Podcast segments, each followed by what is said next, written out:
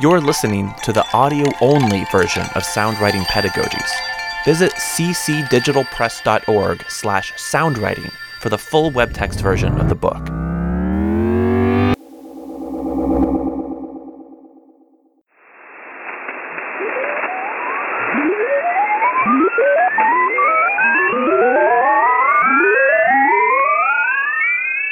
Okay, do you know what I'm opening and closing? I thought it was a stapler at first. Yeah, it's not. Trapper Keeper? No, it's it's my it's my Mariah Carey unplugged cassette. um, I'm Kyle Stedman, and you're hearing me sharing some sounds from my past that mean a lot to me. I'm Courtney Danforth. Kyle and I collected a few of our favorite sounds and decided to surprise each other with them. I'm the one who shared this one.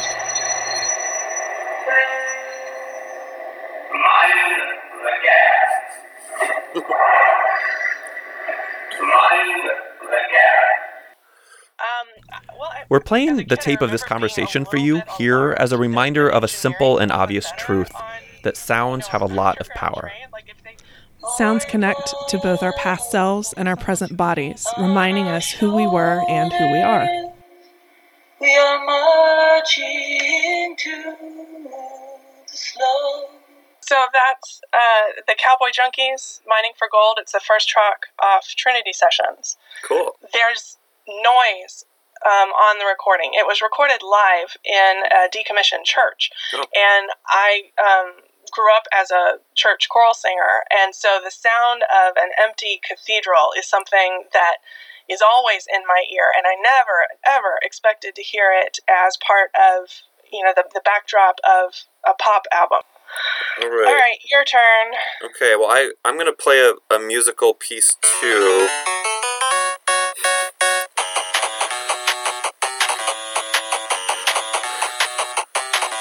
Nintendo music, right? Nintendo music, of course. And um, that what's good here is it's not just Nintendo music. Um, this is the Shadow Man theme from Mega Man 3. Uh, and what I remember about this is I remember it was the first song that I remember hearing and on a Nintendo game and listening to and wanting to listen to just the music. Um, like sometimes I even like turned on the Nintendo, went to Shadow Man, and just like turned it on in the background. And I remember after a while, When like, sound affects us, it's sometimes just random and ambient, reaching us the way that everyday sounds do, but sometimes sounds have been composed.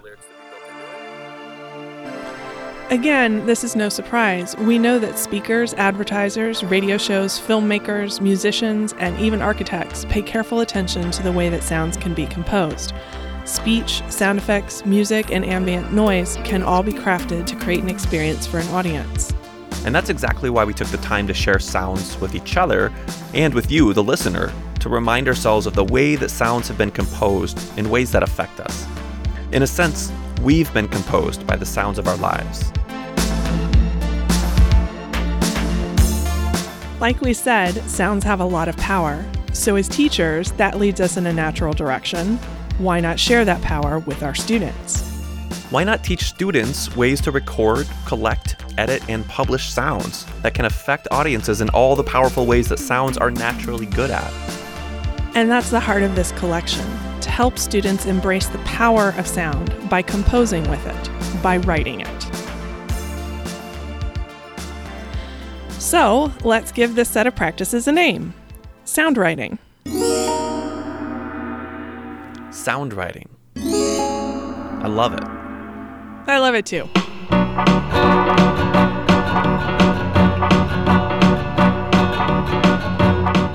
So let's spend a few minutes dreaming big about all the reasons that we're excited about the practice of sound writing. I can't imagine us starting out any other way.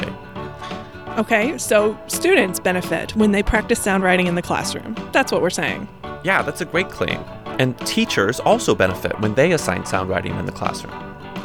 So, when students record their own voices and produce the recordings for soundwriting projects, they're positioned as powerful rhetors working in a mode that they intuitively understand because, you know, they do it every day, right? Speech. Yeah, and, and their identities are expressed through their voices. And students can be really powerful agents when they blend their voices through other recordings that they choose to gather from their everyday lives.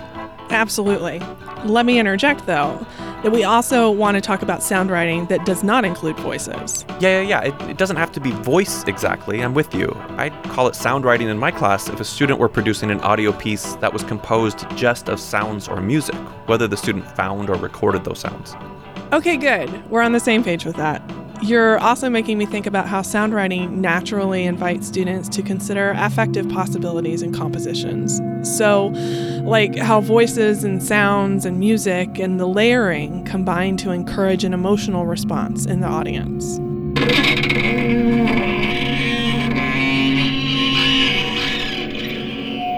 Yeah, when we hear sounds, they very naturally affect us on all levels.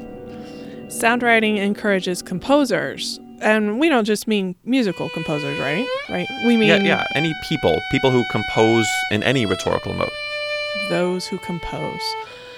Sound writing encourages composers to think of their relationship to time, including big picture things like how long a piece should be. Scope, I guess. Yeah, but you know, time also includes the details of how fast voices should How speak, fast voices should speak. how quickly transitions should take, when the audience might need to take a moment to pause. You know, like those moments in This American Life where it's like music moment.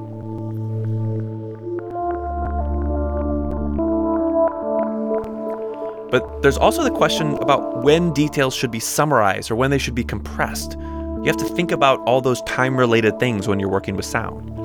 So, this is a concern of anybody who's trying to compose in a time based medium. Sure, anyone who watches a video online or listens to a podcast, I mean, how long it is is something that the audience sees right away. They're always wondering, what am I getting myself into in terms of time? Sure, it's one of the first considerations for anybody who wants to read that text, but also an initial consideration for someone who's going to create or compose a text like that. Yeah, so sound writing in the classroom helps students practice composing in that kind of rhetorical situation. True. And one of the things that makes it even easier to make some of those decisions about time is the access that we now have to tools to use in composing with audio. Yeah, that's a good call. We do have uh, more modern tools these days. I mean, I remember when I was making complicated mixtapes in the 90s where I was plugging the tape player into the back of the TV and then into the back of the record player. It was a lot more time consuming to get that exact right clip and then hit record at the exact right time. Our digital tools really simplify this stuff and it make it easier to bring it into the classroom. Absolutely. And we're fortunate now that so many schools have some of those tools already on hand. We don't have to expect a jerry rig our gear in order to accomplish this stuff. We have laptops and we have computer labs loaded with free audio editing software. And um, just about every student in my classroom has a smartphone that can record stuff. Is that true for you too? Well, yeah, of course, but it's not 100% across the board in all universities or for all students. We shouldn't pretend it is, but on the other hand, we know that a lot of people do have access to make audio projects for free. Okay, good. So let's do it. Let's seriously do some sound writing in the classroom. Right now, here in our introduction? Yeah, I mean, we're kind of acting here, right? I mean, performance is an aspect of sound writing sometimes. Uh huh. So let's pretend, okay? Let's pretend that right now we're teaching a class and we're so excited, hypothetically, about all this sound writing stuff that we rush out and we assign something to our students. Like right now. I mean, like, like what should we ask them to do? Um, Okay, so so we're writing teachers, right? So let's ask a student to take some alphabetical writing, like an essay that he already wrote, and ask him just to like record himself reading it. That's easy enough. I think that's something most of my students could handle. So, read an essay you've already written. Make a recording of yourself reading your essay aloud. Okay, just a quick note to you here, listeners. We didn't want to play an actual clip of an actual student reading an actual essay out loud right here in the introduction, so we asked our friend Eric Detweiler to step in. All right, let's give that a listen. Before delving into the mysteries of receiving and sending messages without wires, a word as to the history of the art and its present day applications may be of service. While popular interest in the subject has gone forward by leaps and bounds within the last two or three years, it has been a matter of scientific experiment for more than a quarter of a century. The wireless telegraph was invented by William Marconi Hey, at Courtney? Bologna, Italy. I don't want to in interrupt. 1896, What's up? And in his first I'm, I, I don't want to be rude. I, I feel like it would be rude if I just started talking over him. Then don't talk over him. the wireless telephone was invented by the author of this book. Okay, at if this were a real student, I wouldn't talk over him. I'd respect his work and I would be quiet and I would listen carefully. human voice was and I'd- I'd help him improve it. that led up to But you're feeling critical, I guess? telegraph were made Yeah, aren't you? Of Germany. Yeah. Um, I guess I'm feeling a little bit critical, I have to say. of an induction Okay, I, I, I thought so. So, set up electric what is it? Uh, surely there's there's more to sound writing than this. These waves was, in turn, sent out in the form of electric waves.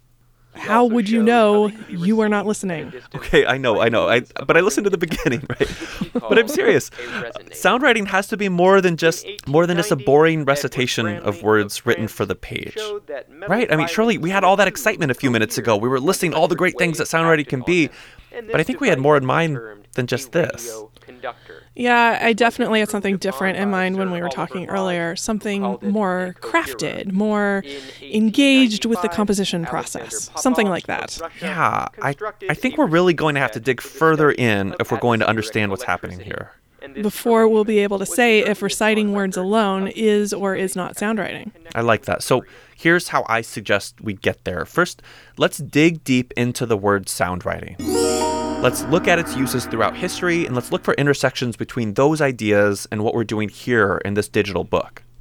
Right. And then after that, let's focus on our field, look specifically at work in rhetoric and composition that has dealt with what we're calling sound writing, even if they didn't use that word. Yes, and let's specifically look for stuff in our field that focuses on pedagogy, like how others in the field have talked about teaching sound writing. I like it. And in the next part, let's do a ton of actual sound writing experiments to really dig into the boundaries of what sound writing can be as we mean it. I love it. You know, it sounds like we almost have an outline here, right? Like we're going to talk about the history first and then do some lit review. And then we'll spend the last half demonstrating a bunch of sound writing experiments to help people get started. I hope all of our listeners have paid attention and are taking notes.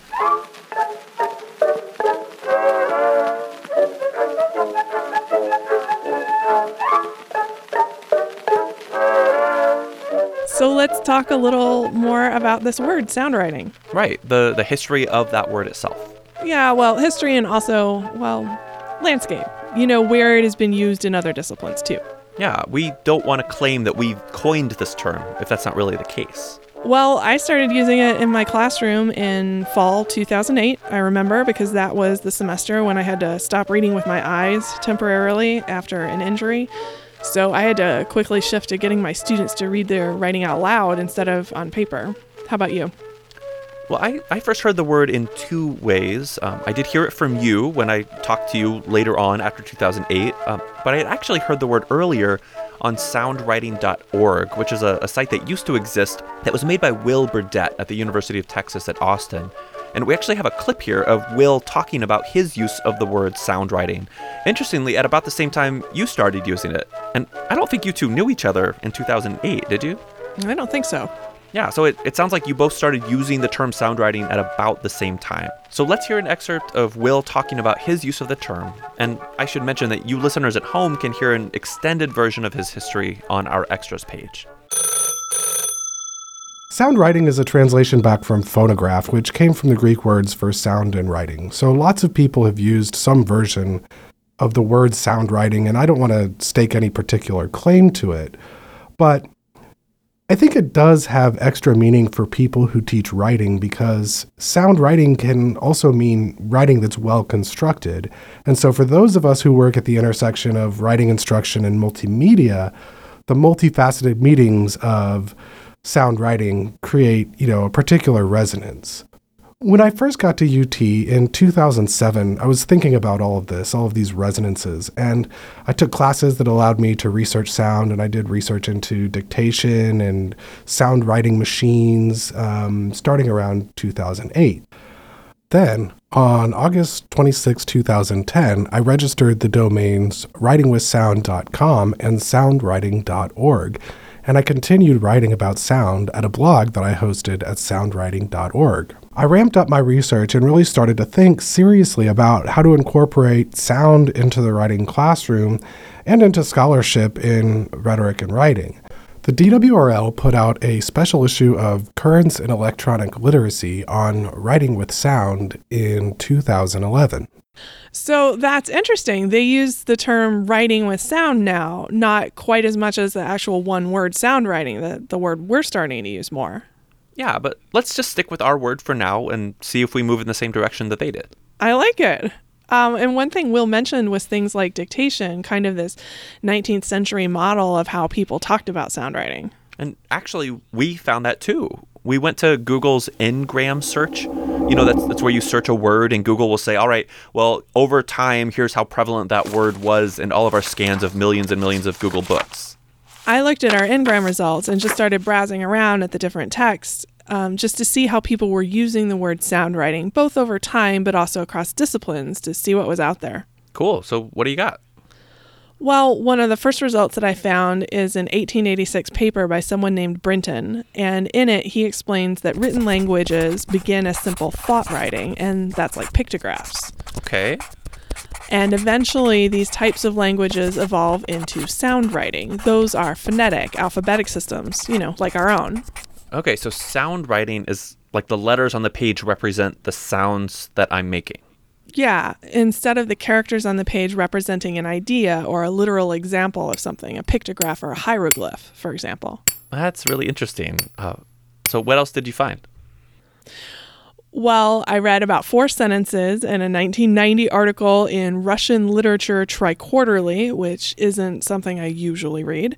The author there was using our word sound writing as a literal translation of the word zvukopis. Zvukopis. so, is, is it Russian? Uh, I think so. Um, I hadn't heard that word before, so I followed the thread a little farther. I found a Croatian radio program named Zvukopis, and it seemed to have something to do with multimodality. Okay, that's really promising. Yeah. I also found a St. Petersburg record company named Zvukopis in 1911. I love 1911 Russian record companies. and a review that used that word to describe a Czech sound installation. I also found a Serbian musician using Zvukopis to talk about the experience of listening nostalgically to music from his childhood. So, Zvukopis as affect? Uh, maybe kairotic memory? Yeah. Um, so, that's a lot. What else did you find with Zvukopis?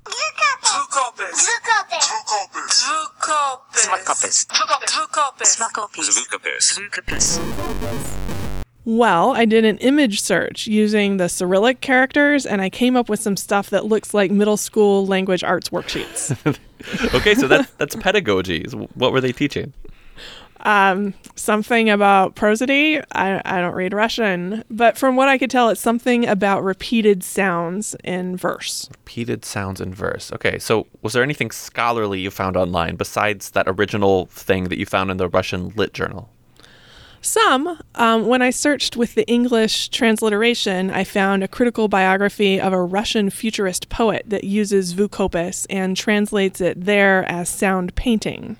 Interesting. I wonder how else the word Zvukopis gets translated. Well, Kyle, I found an article that translated as sound script and another one translating it as visual noise. Um, there's an article that calls it Russian Cubo Futurist Zvukopis, and that one says the English equivalent is landscapes of sound.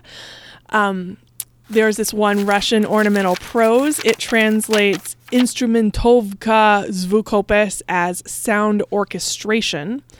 And this one translates it as sound repetitions. And this one says pattern of sound. Okay, wait. So so we've got translations of Zvukopis as sound painting, as sound script, mm-hmm. visual noise, landscapes of sound, sound repetitions, and pattern of sound. Okay, so there's a lot of connotations going on there. Do you have any denotations, any actual like definitions of the term? Well, there's a piece, Language Specificity of the Poetic Text in Russian Poetry and Belarus, that uses the word. Does it define the word Zvukopis? I don't know. It's in Russian. okay, it's my turn. Well, here, here's what I found. There, there's a dissertation that defines Zvukopis as in prosody, the same as a system of sound repetition specifically selected to create a rustle, whistle, and others. You found that super fast. Um, is it a poetry dissertation? No, it's it's in music history. Huh. The repetition of sounds that evoke a rustle or whistle. Apparently. Okay, so the author explains the essence of zvukopis lies in the close connection between the initial sound, i.e., physiological acoustics, and metaphor. The concept of zvukovaya metaphora is another characteristic feature of Gogol's writing. That is way more specific than anything else I found, but maybe that's related to this last piece of info. Okay, what's that? Well, when I looked at all the translations, I noticed that most of them suggest something about repetition and pattern. And so I started thinking about noise instead of voice or music. And that dissertation you found suggests sibilant sounds, right? Rustles and whistles. And so all of that leads me to static. That's a type of noise. Sure, I, I guess noise is part of sound as well. Yeah. Well, I know Stephen Hammer studies noise, so I asked him if he'd run across our word Zvukopis in the history of noise art, and he thinks he has when he was reading about Zaum. I'm afraid to ask what Zaum means. I know. this is where I stopped for now. It's definitely something I want to look into later, though. cool.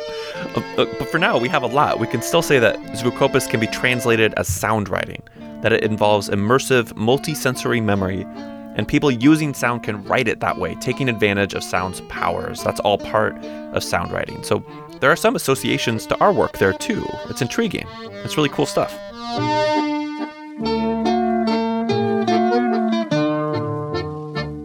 Well, let's back up a minute and look at some more solid ground, perhaps, historically speaking. Okay. Melville Bell was a phoneticist. He was working in the area of physiology and elocution. And fun fact, his father was also a phoneticist. And late in his career, Melville Bell started to apply his effort toward guiding pronunciation of deaf speakers. So he had this book, um, 1864 Visible Speech The Science of Universal Alphabetics. And in there, he published a system of phonetic notation that shows users where and how a speech sound is made made by human bodies and how exactly to replicate that sound just by reading it. So, just to make sure I understand, so you read the page and you know from reading the page, like from using this visible speech system, exactly what it sounds like? Like it, it doesn't say use a long A or a short A. Yeah, in Bell's system, there's a drawing of the mouth and it shows how to form the sound. So, so you're reminding me of the International Phonetic Alphabet, like the stuff that you see on a Wikipedia page that shows you how exactly to pronounce something. Yeah, exactly right. The IPA got started in 1886, and that was about 20 years after Melville Bell's book. But IPA relies on the reader already knowing the sounds of the Latin alphabet to read its character set because IPA symbols are based on the Latin character set and the sounds that we recognize from those letters. Bell's system, which he called World English, those characters represent positions of the mouth parts when speaking to signify the corresponding sounds. O, e, e, u, so they might show is the tongue at the back of the mouth or is it between the teeth? Those elicit very different sounds. So the idea is that a deaf speaker may never have even heard spoken language before, but they can still learn how to form the sounds of speech by reading this book. They know where to put their tongue and how to open their mouth and all that stuff. Yeah, that's the idea. So it's interesting. When you said Bell a while ago, I thought we were going to talk about Alexander Graham Bell the guy who invented the telephone. Right. So here's the connection. Alexander Graham is the son of Alexander Melville Bell. And guess what Melville's father's name was? Um, what? Alexander. Alexander Bell. So this is kind of confusing. yeah, it is. They're all connected though. So the first two, that would be Alexander, the grandpa, and Alexander Melville, the father. Both of them worked in elocution. And then the son or grandson, Alexander Graham Bell, he actually used to help his father demonstrate the visible speech system. Melville would be out presenting and he'd ask for a volunteer from the audience and he'd write down whatever it was that she said using his visible speech system on a chalkboard or something, I don't know. And then he would bring in his kid, Graham, right? And Graham hadn't heard what the volunteer had said, but he would be able to read it off of the chalkboard. And because of the way that visible speech worked, he would replicate both the words that the volunteer had spoken, but also usually he could do her accent because, you know, the whole thing is about sound. R A M A. I believe Japanese kere na. What you just heard in that clip was an enactment of Alexander Graham Bell and the visible speech system from a 1992 film, The Sound and the Silence. So, is this in any way related to Alexander Graham Bell, the inventor of the telephone? Uh, sort of, in a roundabout way.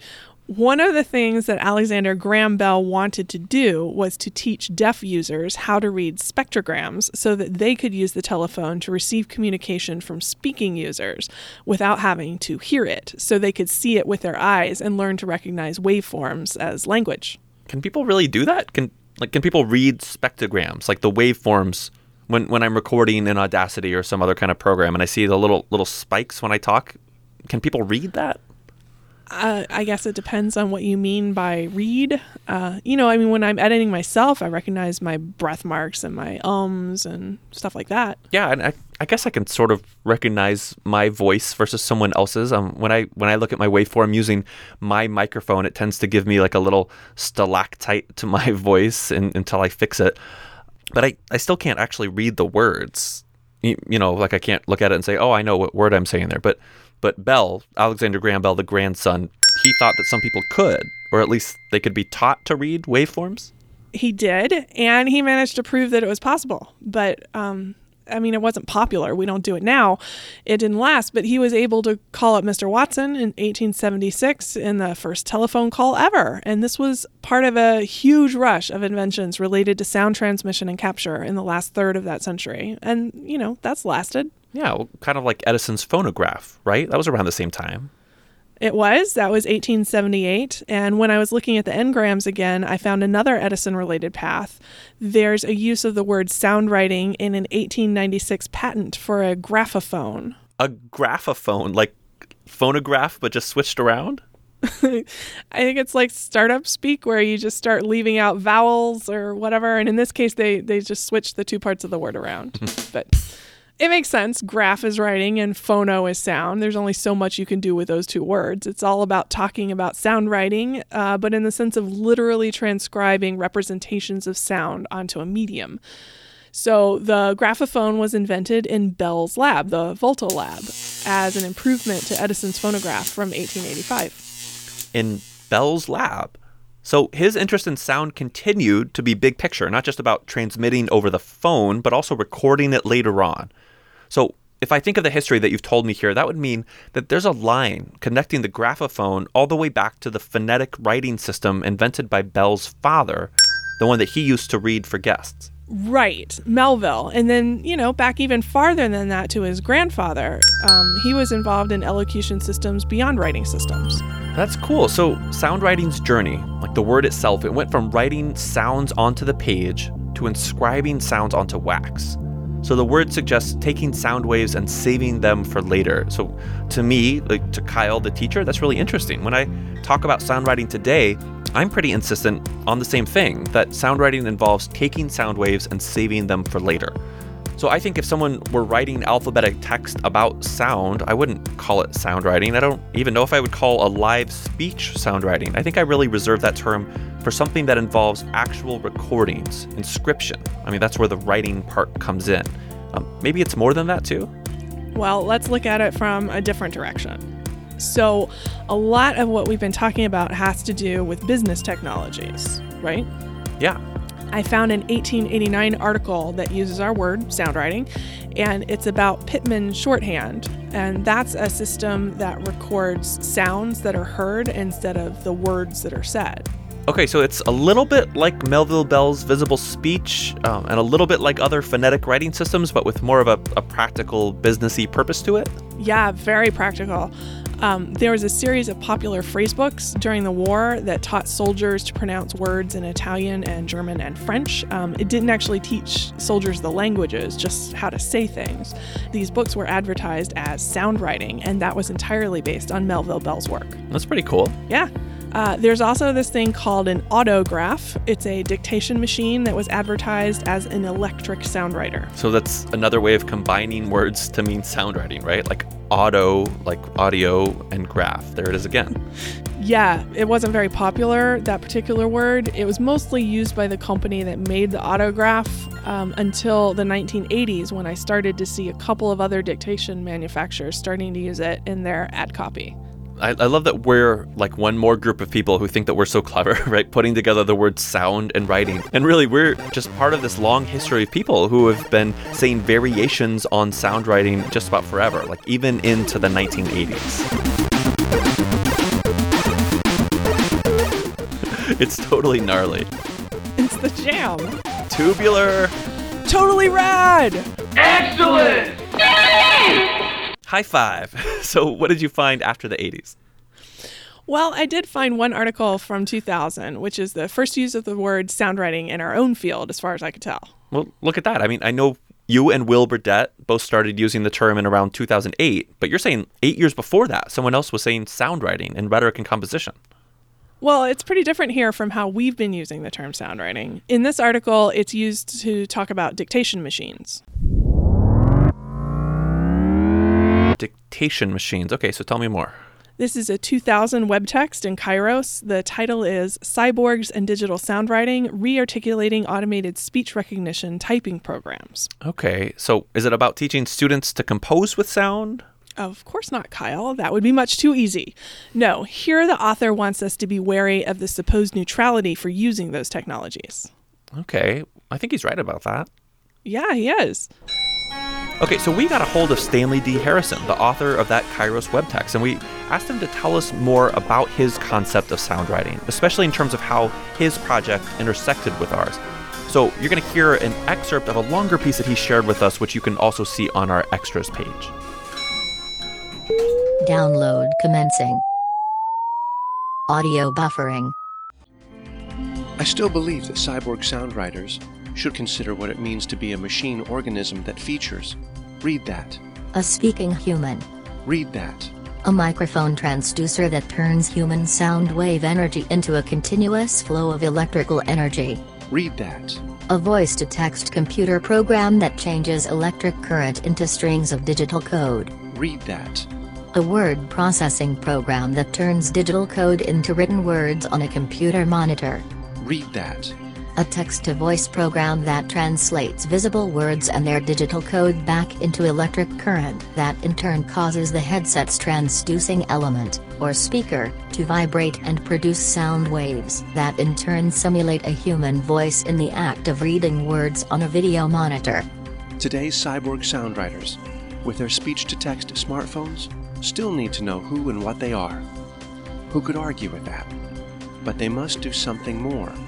They must turn their supernormal powers upon the unspoken possibilities of the unwritten future, and that's where writing for sound comes in.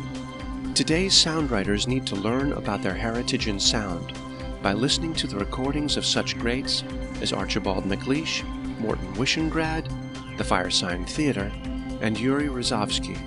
They need to learn how to develop their craft by reading texts on audio production and aesthetics by long lost authorities like Erik Barnouw, Robert L. Mott, Donald McWhinnie, and Rudolf Arnheim. Then finally, when they're ready, sound writers should sound the uncertain depths of their computer human selves and the world they call home so they may answer the call of the uncertain future. Sound writing and sound writing. It just makes sense. Download complete. We return you now to your regular audio stream of consciousness.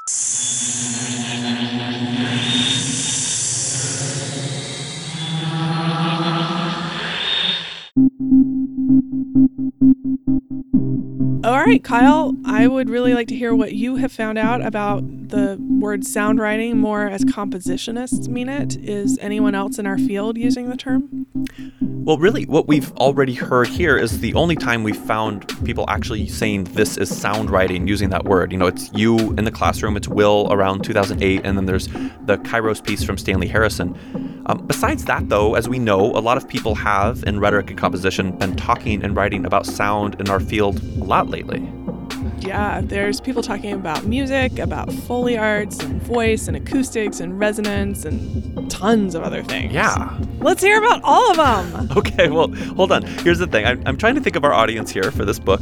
And I think that the people we're trying to make this book for are especially people who want to teach with sound in the classroom. And I don't just mean teach about sound or like listen to music and then analyze it and write essays about it. I mean people who want their students to open up an audio editor and play around with the actual sound files itself. Isn't that who we're working towards here?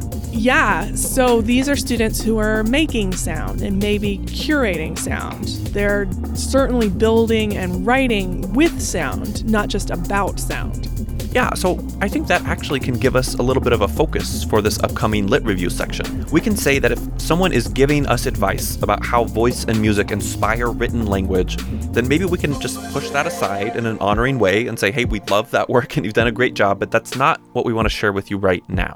And actually, I think a really good model for what we're including in this section and what we're not is the fall 2016 issue of Kairos. It's issue 21.1, where three of the four lead articles have to do with sound in some way, but only one embodies the kinds of things that we're covering here in this section. I know where you're going with this. You want to talk about Tanya K. Rodriguez's piece that she co wrote with nine students, Navigating the Soundscape, Composing with Audio. Absolutely, I do. Great choice. It's a rich, multi layered web text that features student audio productions, detailed pedagogies, and a ton of citations. For teachers who are new to sound writing, it's a fantastic place to start. It even goes into depth about how student compositions can thoughtfully use music, silence, sound effects, sound interaction, and voice. Yes, that's the kind of work that we'll discuss in this lit review. Articles that are all about how to teach students to manipulate sound itself. And we can actually contrast that to two other articles in that same issue of Kairos. They're both great, of course. For sure, but they're not about students making sounds. Janine Butler's Where Access Meets Multimodality, the case of ASL music videos, is also fundamentally interested in pedagogy, just like Rodriguez's piece with her students. But in Butler's article, students are primarily viewing and creating videos. So, of course, video also includes sound, and her students are instructed to create a brief, accessible video but teaching students to manipulate sound doesn't feel like one of her core concerns to me, even though issues of sound and deafness are at the heart of her article. Does, does that distinction make sense to you? Yeah, that article is super cool. It's about sound and pedagogy, but it's just not about sound writing pedagogy. Exactly. So, similarly, Crystal VanKooten's singer writer achoric exploration of sound and writing, again, it's in the same issue, it's also powerful and moving, perhaps especially to people like me who sing in choirs. Me too. Yes, but as much as VanKooten's piece is about understanding another angle of how sound works on our bodies, it's not about teaching.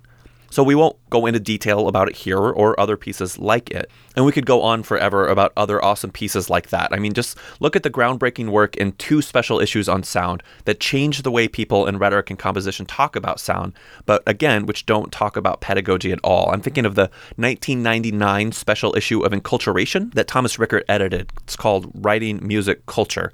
And there's also that 2013 special issue of Harlot that John Stone and Steph Ceraso edited on sonic rhetorics we still love that work, even if it's not our focus here.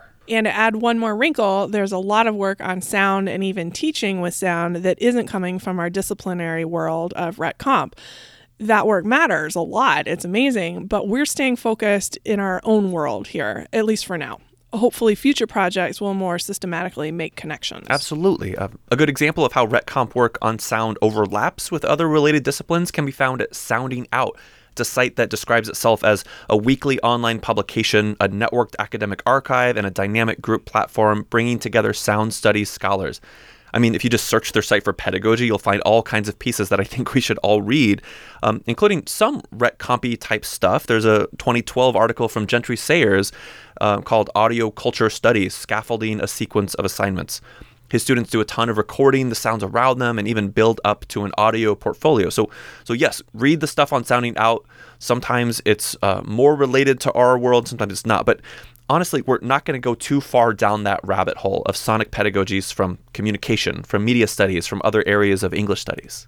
Okay, so we've got Burdett and Harrison using the term sound writing, and we've got enculturation and Harlot special issues, but that is not nearly everyone working on sound and writing, right? Of course not. Some articles are in print only sources, but because our field has so many cool digital spaces for publication, like this one, there are some online places where we can actually hear teachers and sometimes even student voices doing sound writing a little bit.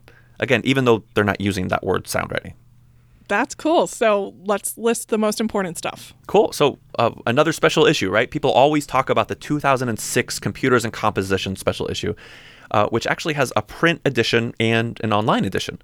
And the print edition does talk about teaching some. There are people like Bump Halbritter, who's talking about the audio aspects of video projects. And there are people like Jody Shipka in the same issue talking about students who made audio projects. Um, she did give them a broad, do something multimodally kind of assignment, but some of them are doing stuff with sound. But then if you look at the online edition of that 06 special issue, there are some people there who are talking about sound writing, and we can actually hear some of their reflections, hear some of their work. I think that's so important when we're trying to learn about sound to be able to hear examples of it. I know. There, there's something exciting about it, too. Um, I'm not just imagining what do you sound like. Okay, Halbritter and Shipka. Excellent. What else you got? Okay, so in the Computers and Composition Online special issue, we've got Kevin Brooks and four others who have a piece called What's Going On? Listening to Music, Composing Videos. And they include a whole lot of student examples there. It's kind of a bummer that the downloads don't work anymore, but I'm, I'm sure the recordings of the student work exist somewhere. Um, in that same issue, Michelle Comstock and Mary E. Hocks have a piece called Voice in the Cultural Soundscape Sonic Literacy and Composition Studies. And they include, again, plenty of student examples. Like, here's an example from Michelle's student, Miku Rager. How much accent is too heavy of an accent? How much accent am I allowed to have? I think it is so brave when people interrogate their own accents. It's really revealing. What else is in that issue? Well, besides just student examples, it's also a nice place to feel a little bit closer to the actual author of the piece. Uh, for example, in that same issue, Steven D. Krause has a piece called Broadcast Composition Using Audio Files and Podcasts in an Online Writing Course. He introduces teaching with voice with his own voice. The next section is sort of a how to, in general, record audio files and also how I did it for this particular class. Well, those are all awesome and important, but what about more recent stuff? Well, in 2011, there's another special issue. Um, it's in Currents in Electronic Literacy. It's actually the issue that Will Burdett mentioned a long time ago that came out of UT's DWRL. That's the Digital Writing and Research Lab. It's a really rich issue on writing with sound with 14 pieces that cover remix, video game music, captioning, autoethnography, and metal. But three of its pieces really say a lot to the teacher of sound writing. So, of course, those are the ones that we want to highlight here. So, for example, Crystal VanKooten had a piece called A New Composition A 21st Century Pedagogy and the Rhetoric of Music. And in that composition, she had a video that really heavily features her student, Caitlin Patterson.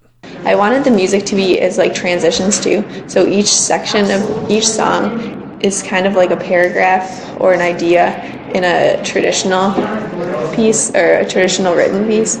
Wow, that is really smart. I am not sure I imagined it would be possible to use sound writing to get students thinking about arrangement. Um, that's a little like my idea for developing an audible punctuation system. Cool. I want to hear more about that sometime. uh, in that same issue, there's also an article by Mark Blaauw-Hara and Kevin Putman. And in this case, Blaauw-Hara was the professor and Kevin Putman was the student. And together they made a hip hop track about the student Kevin dealing with his OCD. When I think back to my 10th year when my OCD began, trying out my socks marked left and right was for my just right plan. Unbeknownst to me, my life was overcome with symmetry, checking and rechecking and that re responsibility. I love this. I keep trying to get my own students to wrap their essays, and so far nobody wants to try it. well, in that same issue, we also can hear Lydia French and Emily Bloom talk to each other, or interviewing each other, and sharing some of their students' work, again, in a piece that's called Auralacy From Plato to Podcasting and Back Again. I think this was a bit much for me to ask them. I've looked at some other um, assignments, and mine was very long. It was 10 minute mm-hmm. um, oral composition. Those pieces from Currents remind me of Moe Folk's web text on audio essays in Computers and Composition Online. Yeah, in an article called Making Waves Voiceless Audio Essays and the Visual Rhetoric of Oral Rhetoric, Folk highlights two very different audio essays made by his students, pausing between clips of them to offer his own audible commentary. The next student example is an example of what I would call the voiceless student essay. The student audio example contains many, many voices, 12 presidents just to name a few, but it does not have a trace of the student's actual physical voice, though I argue it maintains the other hallmarks of writing voice I just mentioned. I know as I assign audio essays in the future, I'll think more about how I'm approaching the topic of voice because of Folk's article. I know we had that early piece that uses the word sound writing, but there has been more stuff about teaching with audio in Kairos even before the 2016 issue we were talking about a minute ago. Yeah, for sure. And in 2012, do you remember Jennifer Bowie had two companion pieces about podcasting in the classroom? They're definitely sound writing pieces in exactly the way we're talking about. Uh, and like we have been saying, it's actually cool that we get to hear Jennifer making podcasts about podcasts. Welcome to Rhetorical Roots and Media Future How Podcasting Fits into the Computers and Writing Classroom. Episode 1 Overview and Definitions. Podcasting in a writing class, considering the possibilities. Episode 1 Introduction and Background. Let's make sure to talk about Cindy Selfe's 2009 piece too, Kyle. Uh, everybody cites that one. Right. It's, it's a really big deal. Her college composition communication 3Cs article, which is essentially saying to the field, hey, people, we need to pay more attention to aurality and the big picture of all that stuff here in composition studies. Um, in some ways that we're not talking about here, but also it does have a teaching focus but that's a printed piece, so there's no audio that's integral to it. She's linking out to these four examples. Yeah, she actually says, Here is where you can go onto my personal Ohio State server and listen to these examples of sound writing of students making pieces. Um, the, the link doesn't actually work anymore, as, as often happens here. Um, when I emailed her and asked her, she said that anyone who wants to hear these can email her, and she does have the link to the pieces still on her Google Drive. Good. So everybody email Cindy. oh, and the other cool thing about that piece is she has a lot of notes directing readers to other websites and a lot of course sites where we can see what other people have been doing in the classroom. And you know that's part of what we found since we've started this project. We we start saying, "Hey, you guys doing stuff with sound out there?" And all these people are saying, "Well, well, yeah, we're we're trying and trying. We're just not getting a lot of support." So again, that's part of the context here. We're trying to point people to that piece and to other pieces so they can see what other people are doing. There are a bunch more articles that talk about sound writing without including sound as part of the publication, though, printed or alphabetic stuff. Like Mary E. Hocks and Michelle Comstock, they have a 2017 article, Composing for Sound Sonic Rhetoric as Resistance, that walks readers through a four part assignment sequence focusing on resonance and listening.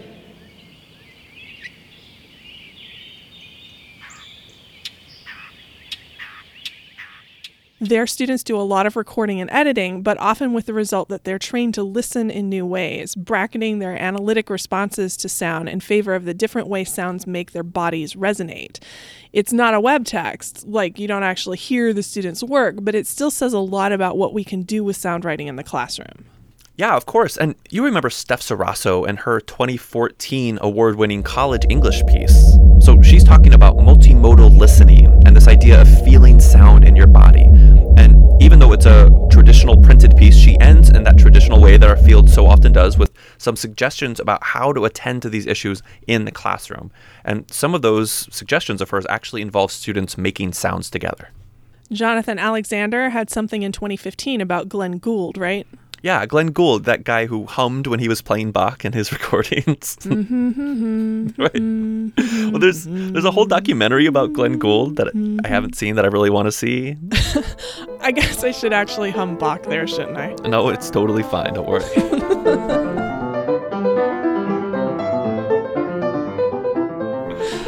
The, the cool thing about Gould as a character is that he was someone who really paid a lot of attention to recording. And not just recording, but he was controversial because he would splice his tapes together. He would try to make the perfect recording from his different takes.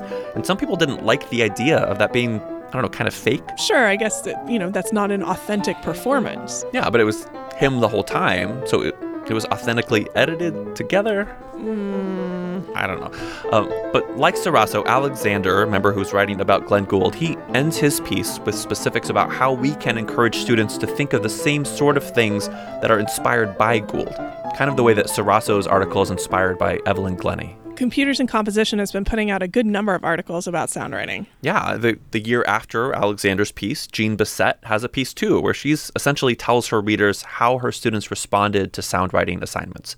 She had her students listen to gay liberation radio shows and had them make audio collages. This is The Gay Life, KSAN's public affairs show for gentlemen who prefer gentlemen, for women who prefer women, and for people who prefer people. You don't have to be gay to listen.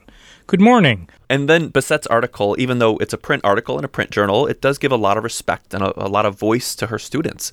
She quotes extensively from them saying things like, This is what I did and what I went through, and this is how I grew as I was making this assignment. With these three articles, we get a pretty interesting representation of the types of sound that people are writing with. We have environmental sound, we have musical sound, and then we also have an archival sound. This is The Gay Life, KSAN's public affairs show for gentlemen who prefer gentlemen. Absolutely. It's reminding us of all the genres that are available to teachers when they do bring sound writing into the classroom. So maybe people would think that sound writing is the simple reading of words, but these examples are showing us that it can involve quite a number of inspirational sound sources. Yeah, I think that's even been a theme in some recent work. I mean, Ceraso's piece even reminds us that we can go beyond discursive stuff. We can go beyond the simple text and discourse when we're making sonic texts. I argue that alongside and in addition to semiotic approaches to multimodality, it is necessary to address the affective, embodied, lived experience of multimodality in more explicit ways. And then Kati Fargo Ahern, in a different computers and composition piece, also reminds us that when we're using sound, we don't have to just rely on words. What I found myself questioning was not how to introduce audio essays or voiceover, but how to introduce students to uses of sound that do not necessarily draw on the spoken word, voice, or discourse. By the way, let me mention that those recordings you just heard of Ceraso and Ahern are the authors' voices reading their print work for this project, just so you're not confused or you try to look for the digital version online or something. Got it. Here's one more recent piece that I think makes a similar point. Erin Anderson's 2014 piece in Enculturation even specifically critiques assignments that, and here's a quote from her, that restrict voice's material potential to the direct representation of intentional speech. So she's reminding us that we can do so much more than record just intentional speech. Yeah, sound is effective, embodied. It's not just reading or speaking. Sound is so much bigger.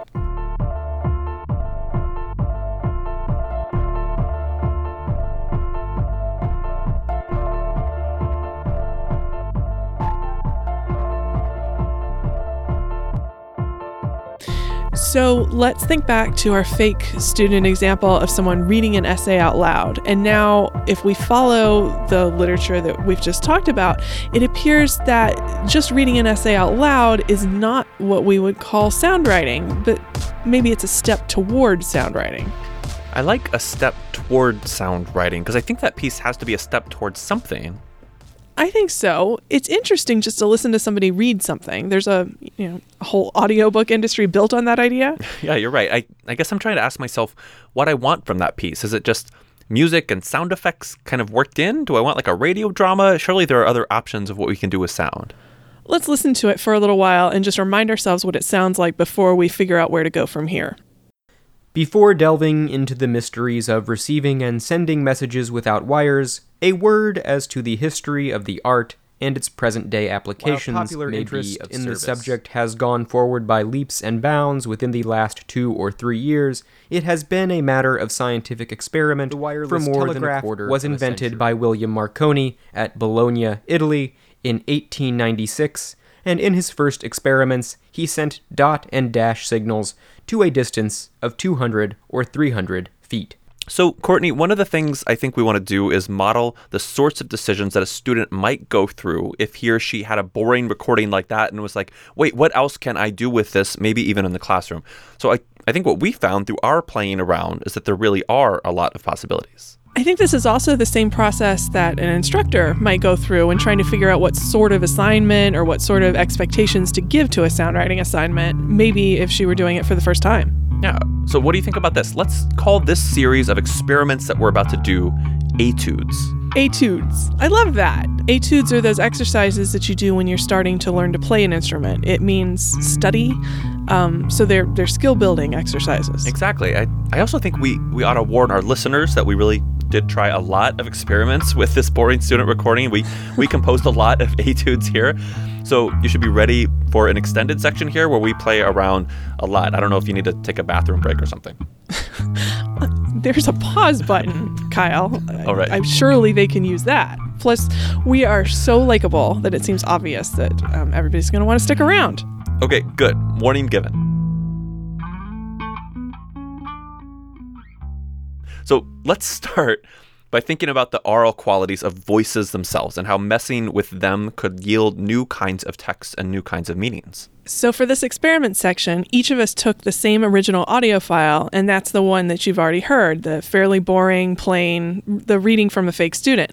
So, Kyle and I took that read aloud essay file and attempted a series of reasonably simple sound writing experiments on it, trying to show you guys a ton of techniques to move from a recorded reading to something that's closer to what we mean when we say sound writing. Exactly. So, you started off with some experiments finding and playing with voice, right? I did. I decided to focus on the element of human voice in a reading, starting out with the question of how different voices doing simple readings might affect the meaning of the text, maybe reading it straight or maybe playing around a bit. Before delving into the mysteries of receiving and sending messages without wires, a word as to the history of the art and its present day applications may be of service. Before delving into the mysteries of receiving and sending messages without wires, a word as to the history of the art and its present day applications may be of service. The wireless telegraph was invented by William Marconi at Bologna, Italy in 1896. After Marconi had shown the world how to telegraph without connecting wires, it would seem, on first thought, to be an easy matter to telephone without wires. But not so, for the electric spark set up damped and periodic oscillations, and these cannot be used for transmitting speech. You heard there the voices of my brother Jonathan, my good friend Edward, and 13 year old Kaylin, a budding actor and niece of Karen Lunsford. So, just hearing all of those voices makes me think that sometimes just asking my friends would add some texture to my recording. Like, there's something inherently interesting in different voices. Even this whole introduction, I think if it was just me or just you talking the whole time for more than an hour, I think it would be a lot less interesting than it is hearing us talk to each other. I think that's a really important part of what we're doing here. And remember how we teach students to use voice in the revision process for just, you know, normal typed up writing. When you have somebody else read your essay out loud, they have different mannerisms, different phrasing, and the meaning starts to evolve differently when you hear your writing in someone else's voice. That's such a good point. I mean, that's a core of peer review and writing center pedagogy all around. Yep. So, do you have any other voices beyond just those? Well, then I tried something I had never done before. I knew about Amazon's Mechanical Turk. Mechanical Turk, what's that? It's a service for micro work and micro payments. Um, I think it's usually used for uh, consumer survey type stuff where you answer questions about soap and you earn 30 cents or something like that. okay. Uh, so I found a listing in there for a scholarly speech study, and they were paying workers, you know, micropayments for recording themselves reading passages out loud. Cool. Yeah, so I used that as a model and I made one for us. And I got 16 different people from all around the world to record themselves reading the same text for us. Okay, so that, that's about 20 cents per reading? Yeah. Uh, do you think that's fair? I it was market price, uh, but I, you know, I just I don't know how to value that type of thing.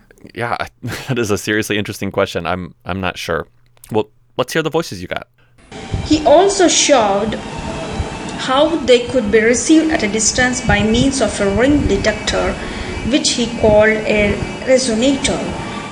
In 1890, Edward Branly of France showed that metal filings in a tube cohered when electric waves acted on them, and this device he termed a radioconductor. In 1895, Alexander Popov of Russia constructed a receiving set for the study of atmospheric electricity. Marconi was the first to connect an aerial to one side of a spark gap and a ground to the other side of it. Adding a Morse register which printed the dot and dash messages on a tape. To the pop-off receptor, he produced the first system for sending and receiving wireless telegraph messages. So earlier, when we, we heard from your brother and your friend and Kaylin, uh, we heard people putting on other kinds of voices and accents, but these are really some non-native English speakers speaking English. The wireless telegraph was invented by w- William Marconi at Bologna, Italy, in 1896. Actually, I would say that most of them were non native English speakers, although that wasn't a question that I asked in the survey that went along with this, and it wasn't a skill that I was seeking when I made my post. The first vital experiments that led up to the invention of the wireless telegraph were made by Heinrich Hertz of Germany in 1888, when he showed that the spark of an induction coil set up electric oscillations in an open circuit Another thing that I found out uh, through this Mechanical Turk project was um, I got some variations of pronunciation.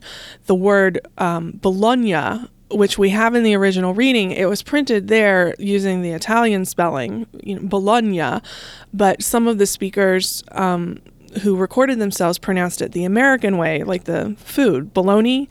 And um, others of them pronounced it with something closer to an authentic Italian accent. So, you know, that was actually pretty fascinating. Bologna. Bologna. Bologna. Bologna. Bologna. Bologna. Bologna. Bologna. Bologna. Bologna. Bologna. Bologna. Bologna. And what you're making me think of is how we're pretending that this was a student essay. Um, just to remind you, this is actually our friend Eric Detweiler, who's reading from the, the Radio Amateurs Handbook. Thanks, Eric. Um, yes, thanks. And the Radio Amateurs Handbook is a public domain book that he found on Project Gutenberg from the 1920s. So it makes sense that it would use some words that we don't use so much today. But I think there might be some parallel there to writing in classroom situations. Like Eric and all of those Mechanical Turk people who said Bologna, they're all saying words that they didn't really write. It can be really interesting to hear the effect when others read our words aloud in their own voices. The last thing that I decided to try with all of these human voices was to see how the meaning of the performance might change depending on the number of speakers. How many were speaking at the same time, who spoke which sentences, things like that. Before delving into the mysteries of receiving and sending messages without wires, a word as to the history of the art uh, and its present day that applications present may be day of service. application may May be be of of service. While popular interest in the subject has gone forward by gone leaps forward and by bounds, leaps and bounds within the last two two or or three three years. It has been a matter of scientific experiment for more than a quarter of a century. In this last example, I have all of the human voices that I collected all speaking the same text at the same time, and I think you'll find that this is not a particularly useful effort. Before delving into the mysteries of receiving and sending messages without wires, a word as to the history of the art and its present day applications. wow.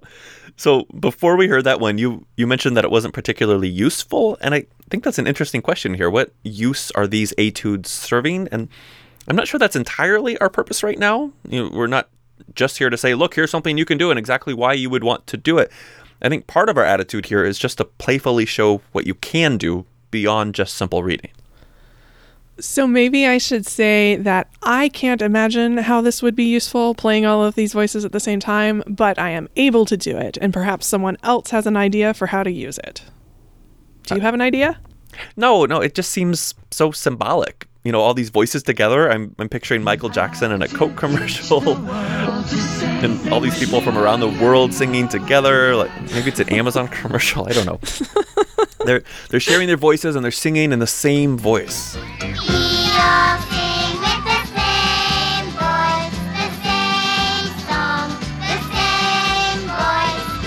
I get where you're coming from, but I am not sure that I hear it.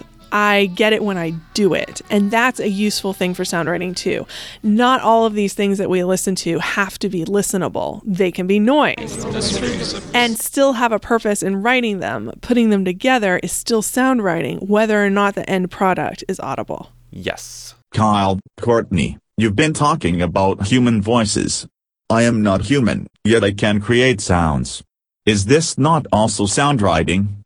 I mean, what about robots? What about robots? Robot John. Robots make sound. Can I be a sound writer? Well, I guess you're right, Robot John. Humans aren't the only people who can translate words on a screen into sounds. In other words, if we go by the old definitions of sound writing, computers can create sounds from writing as well. Sure, you're talking about text to speech applications. I am. Well, in case someone didn't know what text to speech applications are, I think that was a fine definition. It's taking a piece of text and having the computer sound it for you, read it for you. Before delving into the mysteries of receiving and sending messages without wires, a word as to the history of the art and its present day applications may be of service. It sounds partly like we're talking about accessibility technologies, you know, screen readers that let people hear things on the screen read to them. And of course, that if that were the situation, you might want to hear it in a voice that is somewhat like your own and an accent somewhat like your own. Sure. Or maybe you're reading something from a writer from a different culture and you would like to hear the reading closer to the author's accent than to your own. So perhaps you're going to use a very different voice. Before delving into the mysteries of receiving and sending messages without wires, a word as to the history of the art and its present day applications may be of service. Yeah, I- if I was listening to a Harry Potter audiobook and it was in an American accent, it would just seem really weird to me. That would just be rubbish. I'm going to go eat some kippers for breakfast now. Kippers are disgusting. I don't even know what a kipper tastes like. But uh, so, okay, so beyond just accessibility, why else would you have text to speech? Why does this technology exist? I mean, I guess maybe for GPS, maybe so my phone can read things to me while I'm driving. Kyle, you're missing the point. Many people use text to speech devices every day, but it's not important to list them all here. What is important is that you think about your own reaction to these voices. For instance, listen to these two female robot voices reading the same text. Do you like one of the voices more than the other? Pay attention to your gut reaction. Before delving into the mysteries of receiving and sending messages without wires, a word as to the history of the art and its present day applications may be of service. Before delving into the mysteries of receiving and sending messages without wires, a word as to the history of the art and its present day applications may be of service. Think about it, Kyle and Courtney. What is it about different voices that might make someone prefer one over another? How does the voice of the reader guide the emotions of the listener? Which voice do you prefer, Kyle? Which voice makes you feel something, Courtney? Is it my voice? I want it to be my voice. Why don't you love me? Why? Why? Why? Why? Why? okay. We're laughing with Robot John here, but there is something real here. I think we we do associate location and even how fancy someone is, how posh someone is based on their accent. And of course that's stuff that's not built into the language. It's it's built into the cultural subjective ways that we interpret the language. Before delving into the mysteries of receiving and sending messages without wires, a word as to the history of the art and its applications may be of service. I'm sure there's a really interesting study somewhere about how people like me respond to differently gendered voices and how ambiguously gendered voices come across to different people. There are a lot of interesting angles that the burgeoning sound writer could go here. Absolutely. It wasn't that difficult to get robot reading, so it's probably not that difficult just to change the sound of a human reading, also, right? Yeah, I, I mean, a lot of different audio editors give you some sort of choice about how to affect the the timbre and all of the the ways that a sound sounds. Um, right now, I'm using Audacity, for example, and there's right there on the menu there's it says effects, and I can highlight something in the waveform in the audio and click the effect and just apply it to it. And I have an iPhone app that does some of those effects, so you don't always have to be bound to a desktop computer to do these types of things. You can have it in your pocket. Yeah, that's super cool. And I think just about any audio editing software now and in the future would let you do things like this, add different kinds of effects to sounds and to voices. And again, I think some of those are more useful than others. There's, there's that word useful we keep using. Marconi was the first to connect an aerial to one side of a spark gap and a ground to the other side of it. The other side. We used an induction coil to energize the spark gap and a telegraph key in the primary circuit to break up the current into signals. Adding a Morse register, which printed the dot and dash messages on a tape.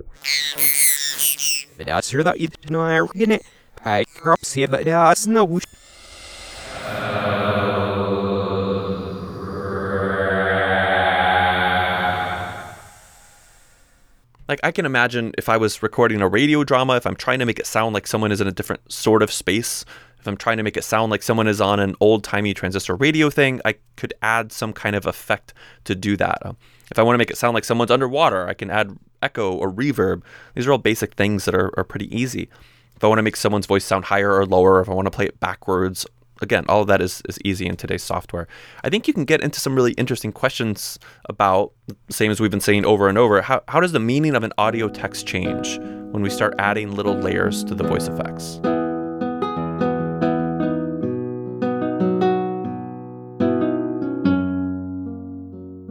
And it's interesting as we're talking about the assumptions that people make about voices. We haven't mentioned age in there, but of course, an older or a younger voice could read some of the text from this Radio Amateur's Handbook as well. Okay, so we're doing chapter 20. Mm-hmm. I can tell because of the two X's. X means 10. So That was our favorite 10 year old named Jacob, who chose a passage from the Radio Amateur's Handbook and read it aloud with his aunt Karen Lunsford. all you need for this set are a crystal detector. Is that like a crystal? Yes. Wouldn't that be really expensive to buy a crystal? It's kind of like a piece. I think it's a. Isn't it a piece of quartz? I'd have to look it up. Oh, oh, right. Yeah. A tuning coil. Well, that's pretty much just cardboard wrapped around giant spring. And an earphone. What I'm wearing. Mm-hmm. Except I'm wearing two. Wahaha. The thing that I think is really interesting about that file, Kyle, file, Kyle, I, I see. is that there are two voices speaking to each other. What we heard from the ensembles before, both the human and the robot voices, was voices speaking the same thing but not interacting with each other. And what we're hearing in this example is two voices reading a thing, but also talking about how it is being read and about the meaning of what is being read. Yeah. And that's really useful. It's useful in a lot of ways. There's the word useful again. It's it's useful to help me understand what it is that I want to say, to help me understand what my recording means, what it means to me and what it might mean to other people. It's a little like what you see with DVDs. You know, when you have the director's commentary or whomever worked on the film, you can hear them talk about it as you're watching the film together. Yeah, totally. It, it adds a new oral layer to the visual text and it helps you understand it in a new way. And if we're talking about adding new oral layers that help you understand things in a new way, I think we can move on from voices alone to adding background music to a recording. So far, we haven't talked a lot about layering. We've been looking at what we can do with the text itself, but of course, audio editing gives you the opportunity to play with other things at once. And there's something cool in that sense about sound, right? That it lets you hear different layers of audio at the same time. You know, like if I took out the drums, you can tell that I took out the drums. Or if I take out the bass, you can tell that I take out the bass.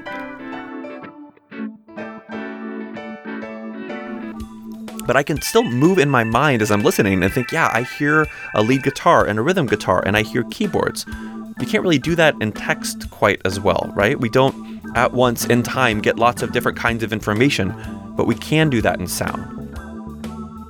You know, sometimes I'll do this thing in my classes where I'll I'll play a speech by Obama or somebody else, and I'll, I'll just pick whatever his most recent speech is, and I'll play it on YouTube, and then I'll open up a playlist in Winamp uh, because I still use Winamp uh, that has maybe eight or nine instrumental tracks already picked out, and I'll just start playing clips of those instrumental tracks along with the speech.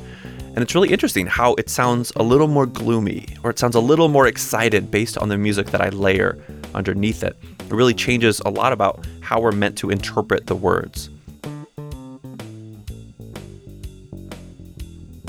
Okay, so to mimic that effect here, I took the recording of Eric and I played a lot of different genres and styles of music underneath it. I know that in some ways we've heard this recording so many times by now that we're sick of it, but I, I really think the different music changes the way we hear those words.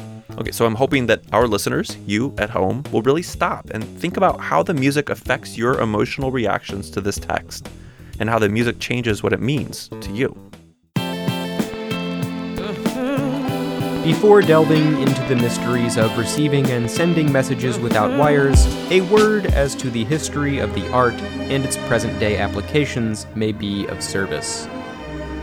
While popular interest in the subject has gone forward by leaps and bounds within the last two or three years, it has been a matter of scientific experiment for more than a quarter of a century.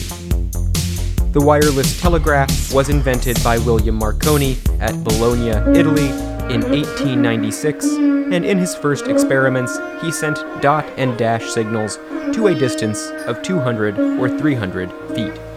The wireless telephone was invented by the author of this book at Narberth, Pennsylvania in 1899, and in his first experiments, the human voice was transmitted to a distance of three blocks. The first vital experiments that led up to the invention of the wireless telegraph were made by Heinrich Hertz of Germany in 1888 when he showed that the spark of an induction coil set up electric oscillations in an open circuit and that the energy of these waves was, in turn, sent out in the form of electric waves.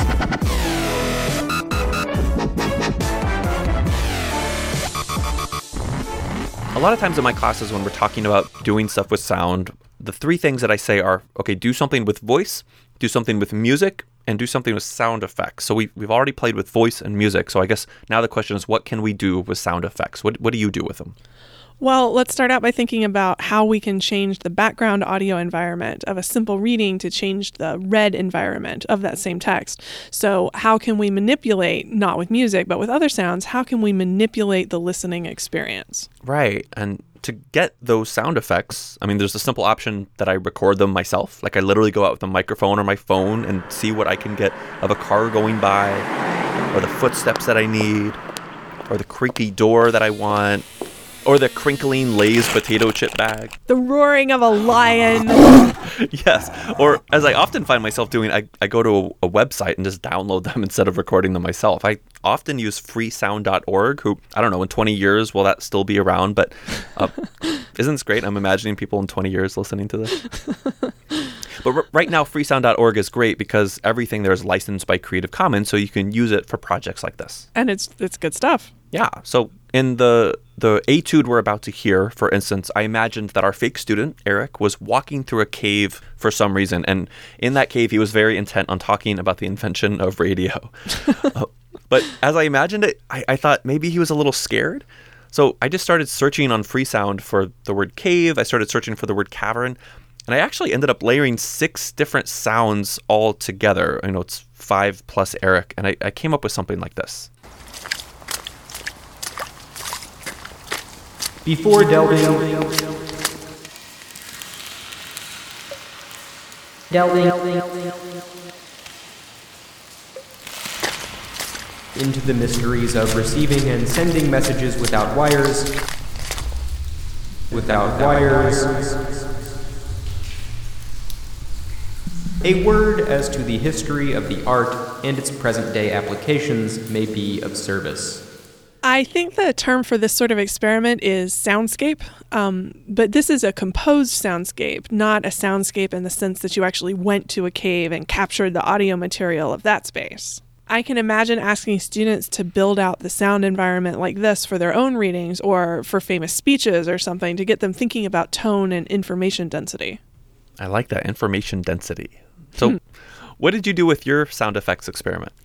Well, um, I started thinking back to, I don't know if you were taught this, but to make a hypertext essay, you know, where every word in the thing links out to something that says more about that word. Yeah. So I wanted to try an audible hypertext essay. Um, some of the sounds that I used are historical audio of the particular technologies discussed in the essay, and other of the sounds are just sort of representative or fun. The wireless telegraph was invented by William Marconi at Bologna, Italy, Italia. in 1896, and in his first experiments, he sent dot and dash signals to a distance of 200 or 300 feet. The wireless telephone was invented by the author of this book at Narberth, Pennsylvania, in 1899, and in his first experiments, the human voice was transmitted to a distance of three blocks. Marconi was the first to connect an aerial to one side of a spark gap and a ground to the other side of it.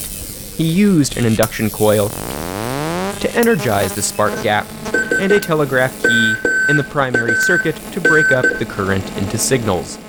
Adding a Morse register, which printed the dot and dash messages on a tape to the Popov receptor, he produced the first system for sending and receiving wireless telegraph messages. You know the main thing that makes me think of? I don't know if this is connected or not, but it makes me think of me playing around with tapes in 8th and ninth grade. I remember I would tape a song off the radio, and I remember specifically doing this with Beck's Loser. You remember? I'm a loser, baby, so why don't you Yeah, yeah, up?" I do. Um, and I remember I, I would take the tape and I he would say some word, and then I would pause the tape and I'd get my sound effects tape out and I would rewind it to the right part, and then I would hit pause and hit record and I would essentially add that sound effect in or that clip from another song or whatever it made me think of. Hmm. Um, it was kind of like associative listening. So there's a sense of, oh my goodness, this sound in the song made me think of this other sound, and I put it together into one tape. That's awesome. Um, did you ever listen back to your creations and did it change the listening experience of the song when you listened to the enhanced file? Yeah, uh, I, I listened to them a lot actually. So it, it, after a while, it would actually sound weird to not hear my enhancement because I would expect something to come in. I, I think it also gave me, maybe this is weird. It gave me a weird sense of pride. It made me feel like, look what I did. Look how I hopped into this thing that was on the radio, and I'm a part of it now. I think we're starting to move into a set of activities that may not create pleasing or informative sounds to listen to, but there's still a lot of work to be done in creating them. And I think, as you described with your tape players, doing the work of sorting out where those sounds go and gathering them and bringing them in is a very useful type of pedagogical activity. Yeah, and you're you're making me think too about the importance of juxtaposition. Yeah, what this is is curation, right? This Mhm. is making choices about what elements to include in a composition, which ones to choose, which ones to leave out, but also how to place them um, in relationship to each other to enact a new meaning. I love that. And of course, when we're juxtaposing, when we're curating, there's always a little bit of danger there because you lose some control over the meaning. People will always associate different things with the things that you curated, with the things that you put next to each other. But that's a good thing. That's a really, really playful thing. It is playful and it's it's fun to listen to. Yeah. And if we want to talk about playful and fun, tell me if this is weird, but I, I actually wrote a song. you wrote a song. Yeah, based on the text of the Radio Amateur's Handbook. That's a lot more work than just running things through filters, Kyle. I'm not sure we can expect that all of our students are going to have the musical talent that you do. We'll wait until you hear it. But, uh, but so before we listen to it, let me tell you about the words that I wrote and where they came from. So I, I started with that same text that our fake student Eric was reading. And I was trying to take the basic ideas of what the author was saying and reinterpreting them to make them rhyme, but also to fit with the rhythm and stuff like that. Well, that's a great activity for a composition classroom. You could be getting students to summarize and paraphrase. Yeah, I'm, I'm summarizing and paraphrasing in a musical rhythm. And what was interesting in that sense is that I, I really had to read it a few times to figure out what the attitude of the speaker was. And I'm almost embarrassed that I actually hadn't noticed until I read it to write the song that he seems a little what's the word? He's he's a little uh, I think bitter is the word you're looking for. yes. yes, he, he really is bitter. I think he's he's essentially saying, "Hey, you've all been talking about radio, and you think it's kind of this brand new thing, but you know, actually, um, there were all of these inventions before that. And by the way, I happened to be there. So if you go back to the 1890s, 30 years before this text was written, there was Marconi, and by the way, there was me who was there, and we were both standing on the shoulders of this Heinrich Hertz guy who was learning about electricity. So yeah, it's it's very much a tone of "Don't you dare forget us." It has a very aggressive, purposeful stance, and I didn't see it the first um, dozen or so times I read it either. yes. So maybe with that in mind, here's a song that I've decided to call Marconi written in the voice from the persona of the author of the Radio Amateur's Handbook, which is Frederick A. Collins. I want you to know the history of the radio.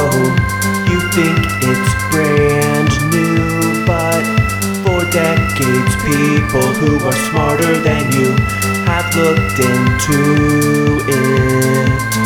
It's time you knew it. Will Marconi lived in Italy? He sent Morse code 300 feet. Then three years passed, and it was me who made a voice transmit across the distance of three blocks. But first Heinrich Hertz of Germany learned of the ways of electricity. He made a ring detector and he paved the way for clever people like myself and others like Marconi. this is so silly.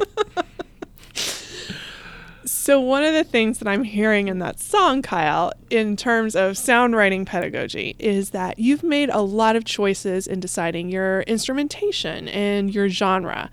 This is not concert music, this no. is not marching music, this is a specific type of music, and you've made choices to get us there. So, tell us what choices you've made. Right. Um, some of those are really just the practical material choices of composition that I had at my disposal. I have a cheap Casio keyboard that I've recorded with before, so I knew it would be easy to plug that in. I knew how to do it and get the levels right and all that stuff. And once you choose that, once you say, Am I really going to pull out actual acoustic instruments? Am I going to write something for string players? Am I going to pull out the actual piano or guitar? And, and you say, No, this is Casio only. That decision, to some extent, chooses the genre for you, I think honestly, when the song got written, you and I had already made a lot of decisions about this introduction. I knew that way at the beginning of this intro, there would be kind of an 80s pop feel to it. So I thought, well, that's something I could do here. Um, honestly, I've also been listening a lot to the band CHVRCHES. It's a Scottish trio of electro pop. It's very infused with an 80s kind of feel. Song exploded. And not too long ago, I downloaded the instrumentals of all of the tracks of CHVRCHES' first album. So I've been listening to those instrumentals. I've been thinking about how they compose them. So I know this sounds like I'm giving it more importance than it is because it's really just a silly song. But for our students, this is my point. The, the stuff that they're listening to and the resources they have are going to affect what they might do if you ask them to write a song.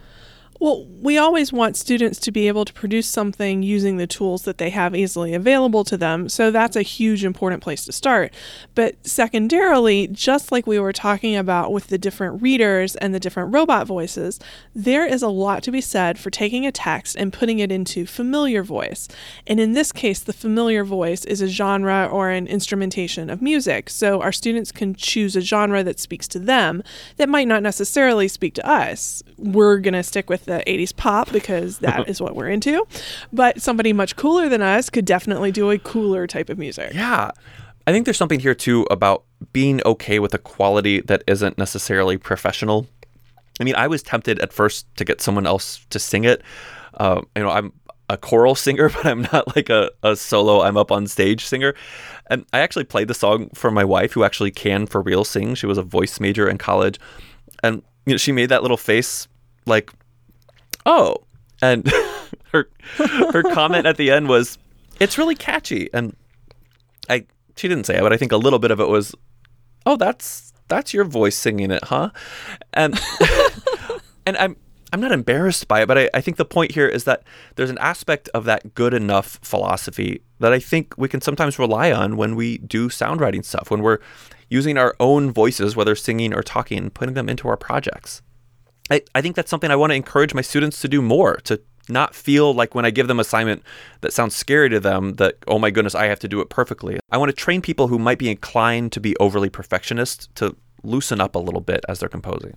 Some of the other things you were working through here that we haven't talked about yet include the layering that you decided to put in, making decisions about what's going to be loud and what's going to be soft, what's coming to the front and what's going to be in the background.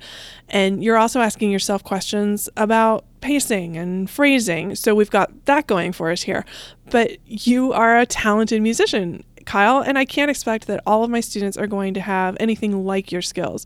For someone who is already terrified of writing an essay, I could give them an assignment like this and they would be completely mortified that I'm asking them to make a song. How much can we expect our students to really do? It's a good call, and I can imagine a few answers.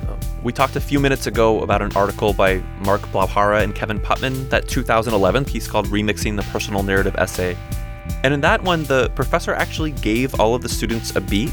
Like, I think the professor actually created the beat, but if you aren't someone who can do that, I mean, there are a lot of places like ccmixter.org where you could download a beat.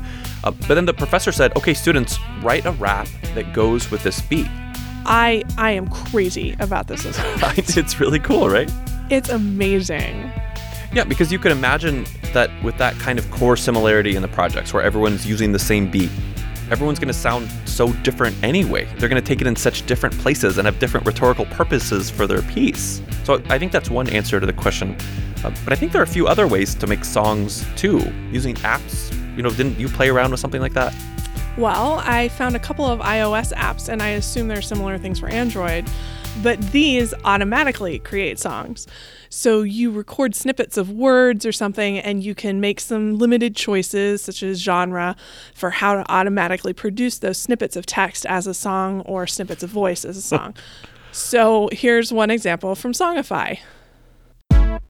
Before delving into the mysteries of receiving and sending messages without wires, a word as to the history of the art and its present day applications may be of service. While popular interest in the subject has gone forward by leaps and bounds within the last two or three years, it has been a matter of scientific experiment for more than a quarter. Here are a couple of examples from a program called Ditty that makes an actual music video of your words, so that's pretty fun. Before delving into the mysteries of receiving and sending them. Before delving into the mysteries of receiving and sending, and before delving into the mysteries of receiving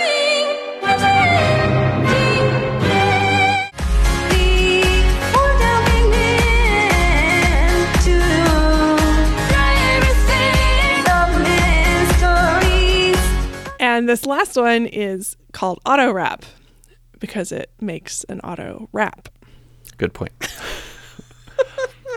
into the mysteries of receiving and sending messages without wires, a word as, as the history of the art and present day applications may be of service. While, while popular interest in this subject has, has gone forward by leaps and, and bounds within the last two or three years, it has been a matter of scientific experiment for more than a quarter of a century. The wireless Okay, so students are playing with apps theoretically here the, the same way they do, the same way I do. So what's the value in that? Why why would I do that in the classroom?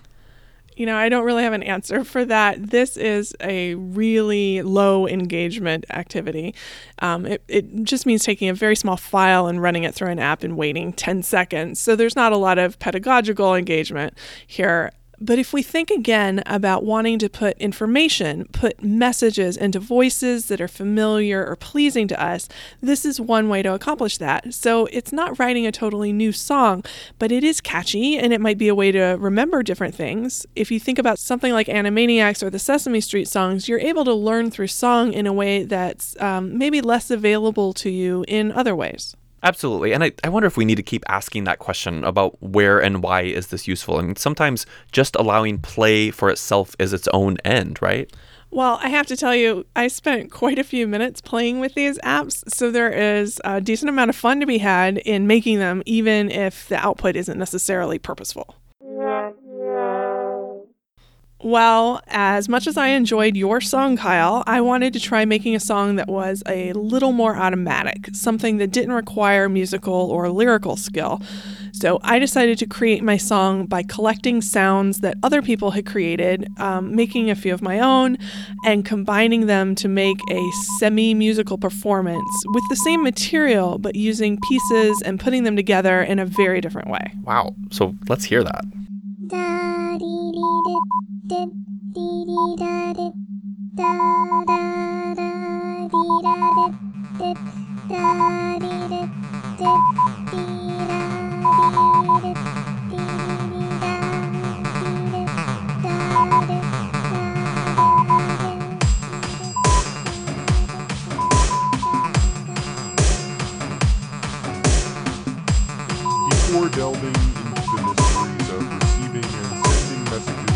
without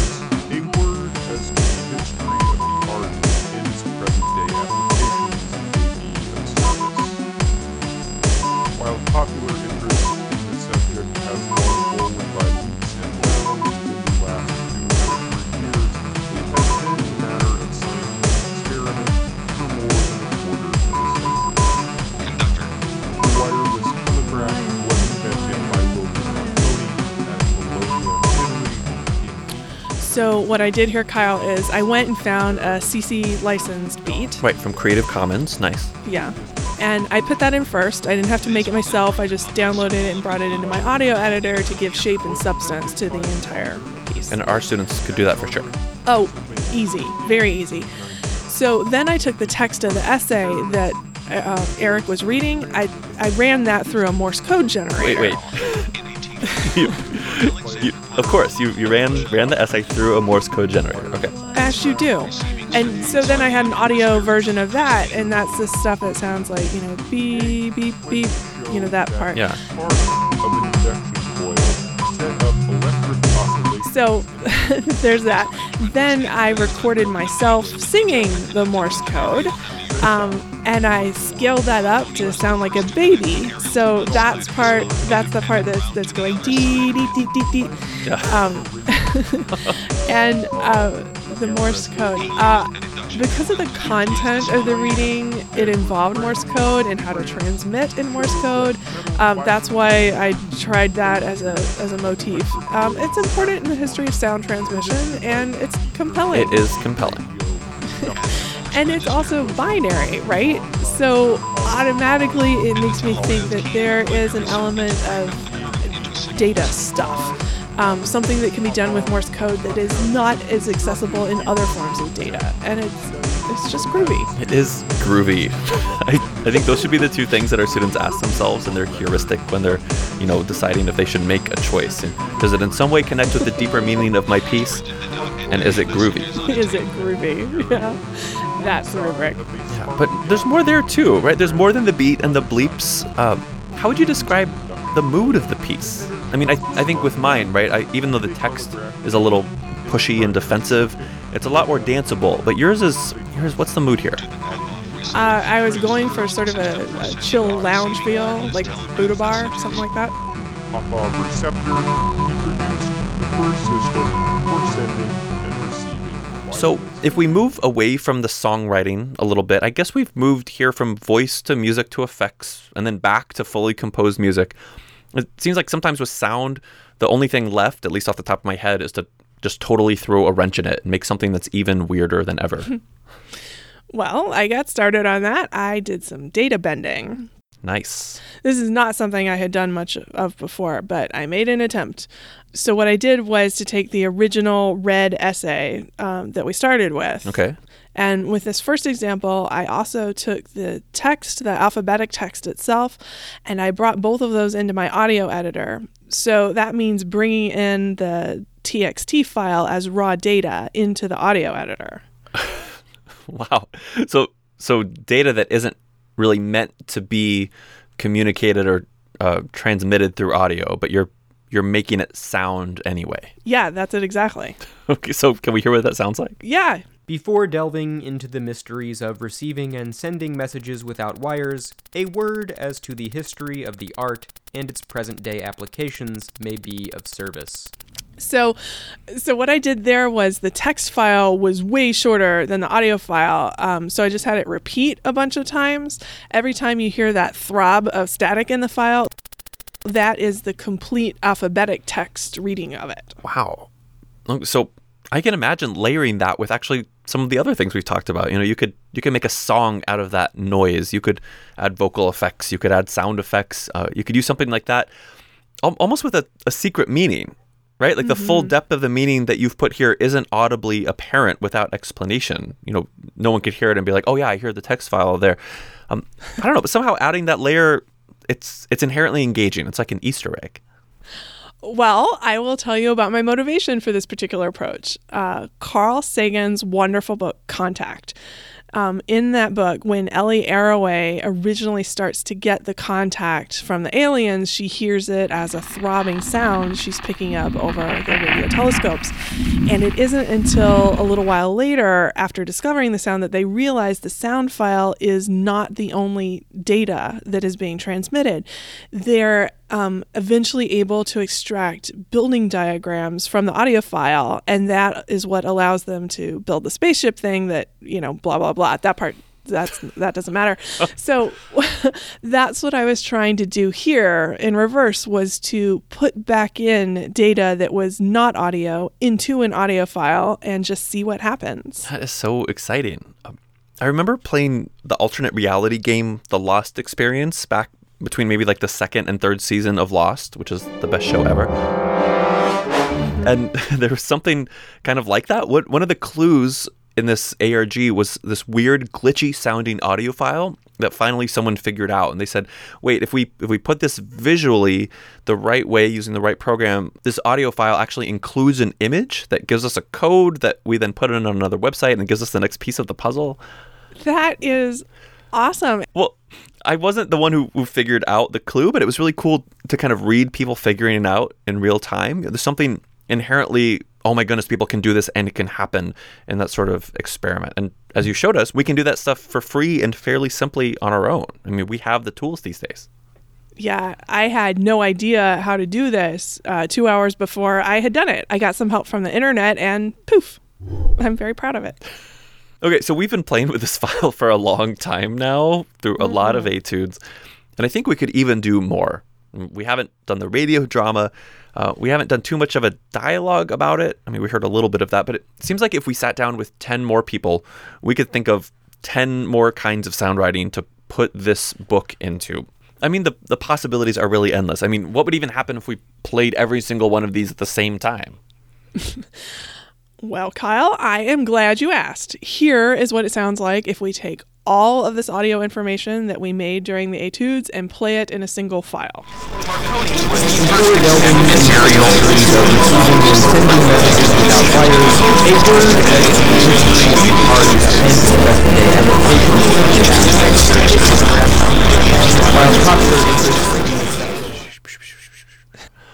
Wow. Uh, we talked earlier about how you can identify separate layers in audio files, but I guess you can kind of push past that too. I mean, I heard little bits here and there of the other etudes, but after a while, it just kind of turns into noise. It does, but if you think about reading as an archaeological undertaking, looking at different layers and refocusing your attention in different directions at different times, I think listening to all of this noise does give us some more of that metaphor than is possible when reading with the eyes. So, no, we don't want to use everything at the same time. We don't want to listen to it, at least. There's not a lot of value there.